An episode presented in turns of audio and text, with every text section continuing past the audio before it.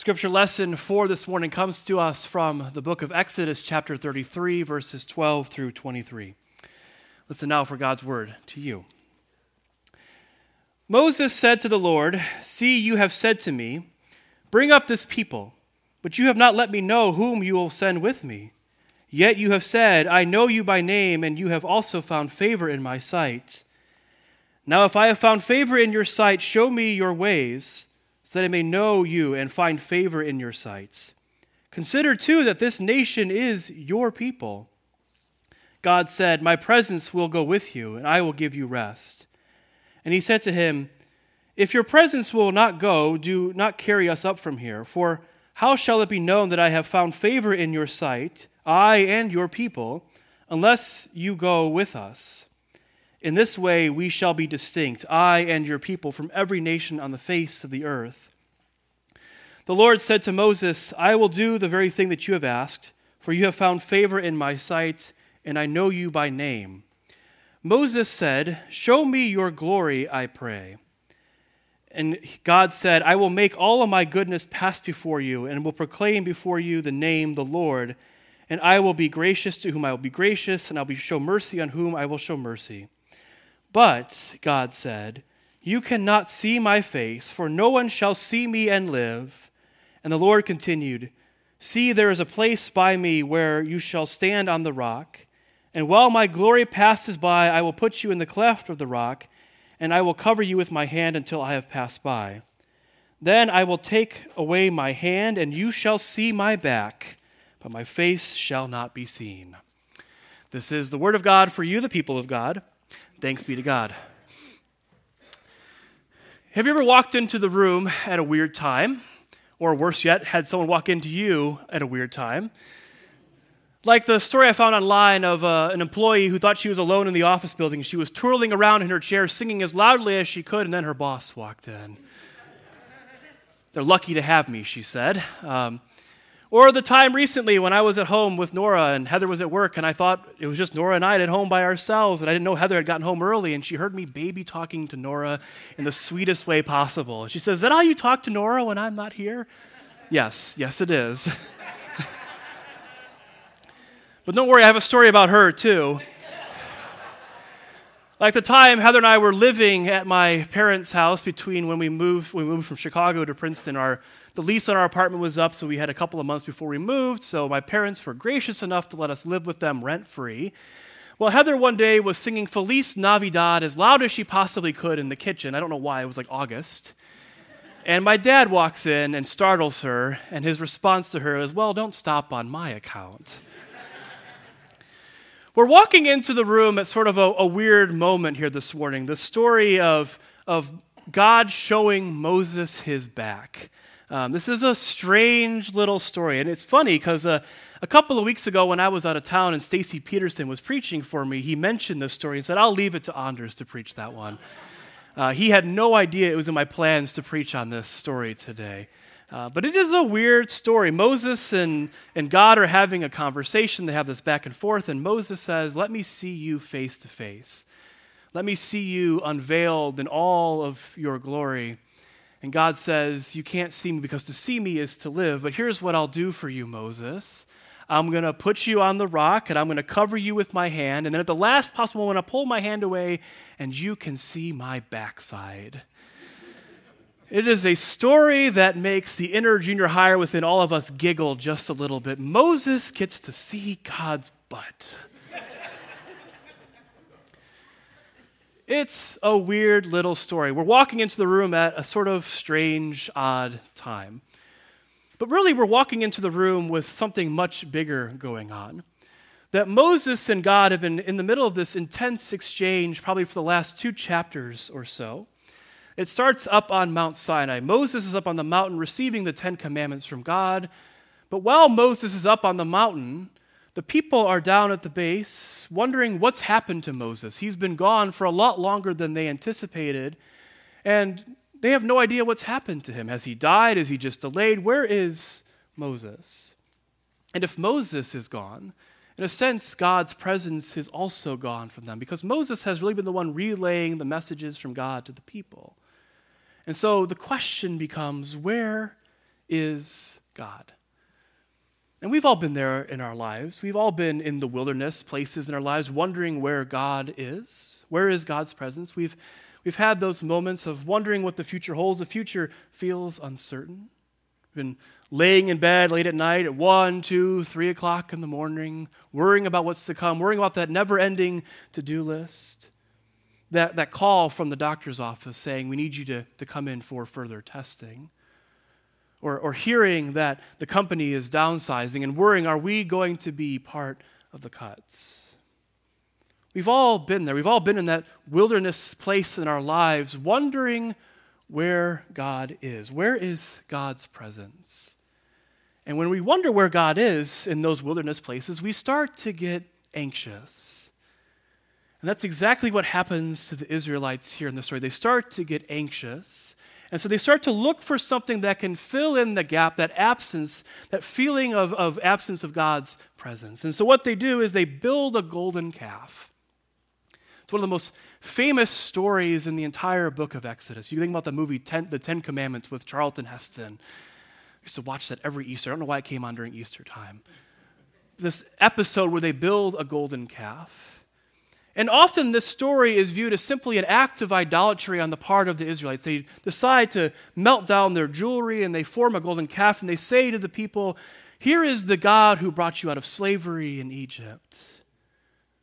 But really, I think this episode, this building of a golden calf, is really a response born out of anxiety. This anxiety of wondering where God is. We start to look for those things that can fill in the gaps. And we've been there too. Here, the company's downsizing. We're going to start working longer hours, longer than we're paid for. So that way, when the cuts come, we can avoid them. Or we become control freaks, having a contingency plan for everything that could go wrong in the world. All of these are just simply golden calves. I think religious fundamentalism is a golden calf. It's a way of creating some sort of certainty in an uncertain world. The people are anxious. Where is God? And let me say that God's reaction to this whole episode doesn't come off making God look very good. Let me just say that here from the outset. Um, it's uncomfortable, and you should be uncomfortable with what happens next because God sees what the Israelites are doing, building this golden calf. And God says to Moses on the mountain, Leave me alone so that my wrath can burn against them, so that I can destroy them, and I'll make a great nation out of you instead, Moses. That's the image of God we want, right? But then something happens. Moses intercedes on behalf of the people. Uh, Moses says, uh, this is not consistent with your character, God. And, and really, we have all been there too. There's a lot of what's called anthropomorphic language to describe God in this story. These sort of human shaped ways of describing God, that God has, has a, a hand and a backside. But I also think that God has been down this road with humanity before, this feeling of rejection. It seems to be triggering something within God that causes God to react in this way, to react with anger. And we've been there someone does something to us that we've experienced before, we can sometimes act in ways that are inconsistent with who we are. And that's why it's always good to have somebody in your life who can help you to take a second and to not act in ways that you will regret. And that's exactly what Moses does for God here in the story. He says, God, what are all of the other nations going to say about you if you decide to do this? Your, your, your character, your honor is going to be torn apart. What, what are the Egyptians going to say about you?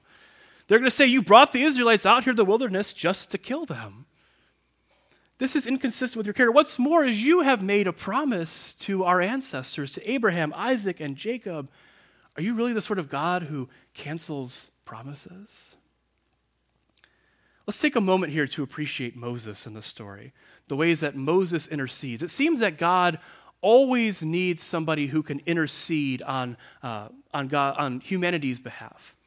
Um, and I've said this before, it's one of my more heretical thoughts, um, but I'm pretty comfortable with my heresy these days. Um, that it seems to me that God doesn't intrinsically know how to relate with human beings, at least in the earliest books of the Bible, that God seems to sort of need to, to learn how to be in relationship with humanity.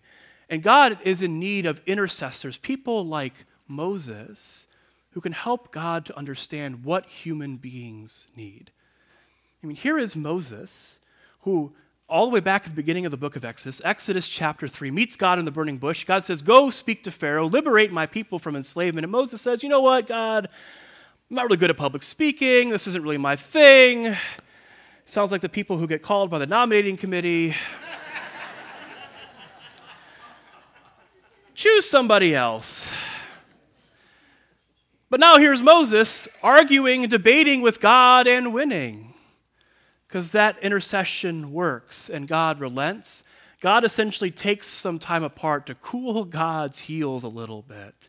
God sends an angel um, to be with the people because God can't, be, can't even look at them right now. We've all said that before, too, right? Um, God even starts calling the Israelites your people when he's referring to Moses or these people.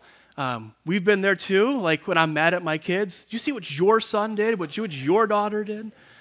Uh, we've all been there. And so God takes some time apart. But I think at the heart of all of this, what Moses is trying to get God to understand is that the people need to have some assurances of God's presence. They need to know in some way how God is present with them because they're feeling this tremendous absence. And so here we enter into this strange little story. And Moses is again interceding on behalf of the people, saying, God, these are not just my people, these are your people as well. You called us. Yeah, we're stiff necked and we're stubborn, but you have bound yourself to us. We need you to go with us. In fact, we're not going to go any further unless you decide to come with us. And again, Moses' intercession works. And God says, My presence will go with you into the promised land. My presence will go with you. But Moses wants something more from God. He wants some assurances of God's presence. And so he comes up with this bold and audacious request. I want to see you fully unveiled, God. I want to see who the great and powerful Oz really is. I want to see you face to face. And God isn't angry at Moses' request. In fact, the inference in the story is not even that God can't be seen face to face. In fact, God, you can see God face to face, but the problem is you're going to die if you do it. But the people still need some assurances of God's presence. So, what's the solution?